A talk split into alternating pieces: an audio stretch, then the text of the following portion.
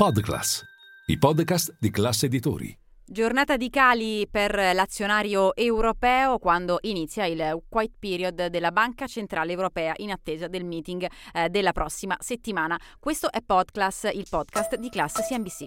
Linea mercati.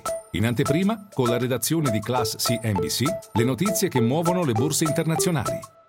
Una giornata in rosso per l'azionario del vecchio continente, il nostro Fusimib chiude a quota 28.155 punti con un calo dello 0,2% circa, giù anche il resto dell'azionario del eh, continente. Per quanto riguarda i titoli migliori e peggiori del nostro MF Italy 40, le utilities hanno visto una controtendenza con eh, rialzi per oltre il 3% per ERA, più 2,7% per Terna e poi ancora eh, Telecom Italia in rialzo di due punti percentuali, mentre in fondo al nostro listino è rimasto il titolo Fineco, ha perso quasi 6 punti percentuali, titolo della banca guidata da Foti che ha riportato oggi i risultati della raccolta del mese di agosto. E ancora STM meno 4 punti percentuali, eh, complice anche il ribasso sul Nasdaq e quindi per la tecnologia in questa giornata odierna e poi titoli bancari come Monte dei Paschi di Siena e Banco BPM. Sul fronte obbligazionario nazionali la giornata si chiude con un rendimento per il